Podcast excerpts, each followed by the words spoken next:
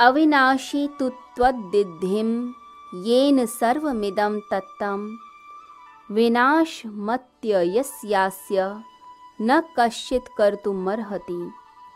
उस वस्तु को तुम अविनाशी जानो, जिससे यह संपूर्ण जगत व्याप्त है।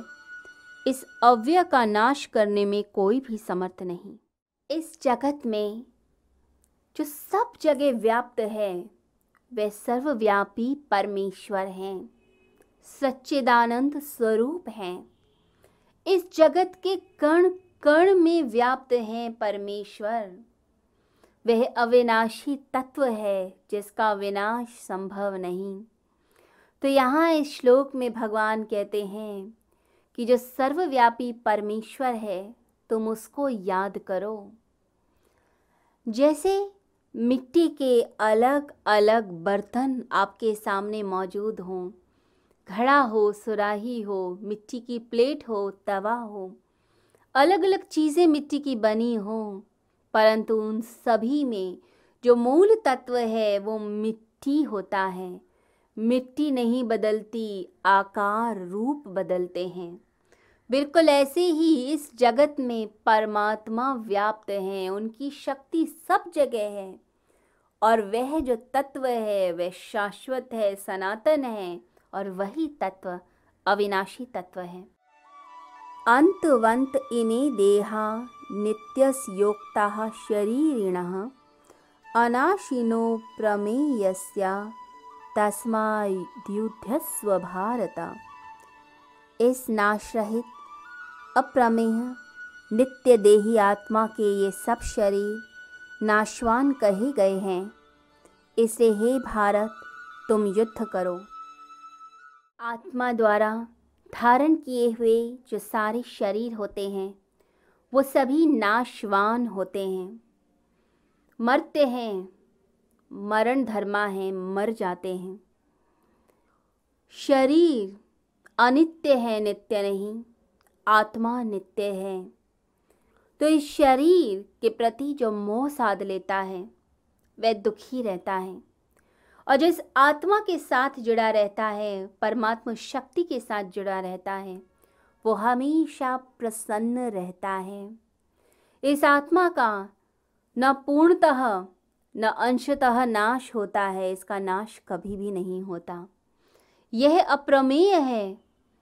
यह इंद्रियों के द्वारा, बुद्धि के द्वारा नहीं जानी जा सकती।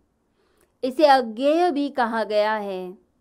अज्ञेय का मतलब यह नहीं कि जाना नहीं जा सकता। इसका मतलब है कि इंद्रियाँ, मन, बुद्धि इसको जान नहीं सकती, क्योंकि यह इंद्रियों की विषय नहीं है। इंद्रियाँ जड़ हैं और आत्मा चैतन्य। अब दोनों अलग प्लेन्स में हैं अलग अलग जोन्स में हैं। इंद्रियाँ उन चीज़ों को पकड़ सकती हैं जो जड़ तत्व हैं। आँखें देख सकती हैं, कान सुन सकते हैं, जिह्वा चख सकती हैं। परंतु आत्मा इन सब के पार है तो इंद्रियाँ छू भी नहीं सकती। जैसे कोई बल्ब हो, बल्ब के पीछे जो पावर है, वो इलेक्ट्रिसिटी की है तो बल्ब इलेक्ट्रिसिटी को नहीं जान सकता। यह असंभव है। अब कोई टेलीस्कोप से देख रहा है तो टेलीस्कोप टेलीस्कोप से जो देख रहा है व्यक्ति, उसको नहीं देख सकता। तो जो उपकरण हैं, वो जड़ हैं, वो चैतन्य को नहीं देख सकते। तो यहाँ पर भगवान बताते हैं कि जो नित्य है, जो आत्मा है, उसकी तरफ़ अपना ध्यान केंद्रित करो।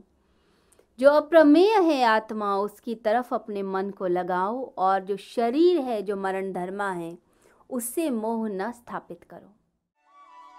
य वेति हन्तारं यश्चैनं मन्यते हतम्। उभौ तौ न विजानीतः नायम हंति न हन्यते। जो इस आत्मा को मारने वाला समझता है, और जो इसको मरा समझता है, वे दोनों ही नहीं जानते हैं, क्योंकि यह आत्मा न मरता है और न मारा जाता है। न जायते म्रियते वा कदाचित। नायम भूत्वा भविता वा न भूय अजो नित्य शाश्वतोयम पुराण। न हन्यते हन्यमाने शरीरे। यह आत्मा न किसी काल में जन्मता है, न मरता है। और न यह एक बार होकर फिर अभाव रूप होने वाला है। यह आत्मा जन्मा नित्य शाश्वत और पुरातन है। शरीर के नाश होने पर भी इसका नाश नहीं होता। भगवान श्री कृष्ण कहते हैं कि ये आत्मा ना तो जन्म लेता है, ना ये मरता है, ये अजन्मा है, नित्य है, शाश्वत है। ये अविकारी है, क्योंकि विकार की छह स्थितियाँ बताई गई हैं, जिसमें जन्म लेना सबसे पहला बताया गया।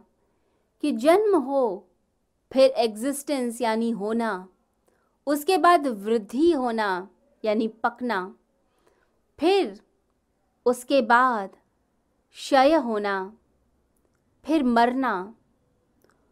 तो आत्मा ना तो मरता है, ना जन्मता है। आत्मा है शाश्वत, नित्य। वह अजह है जिसका जन्म नहीं होता है। और वो शाश्वत है। इसे आत्मा इन सब विकारों के परे है। आत्मा न तो मरेगा, ना ही जन्म लेगा।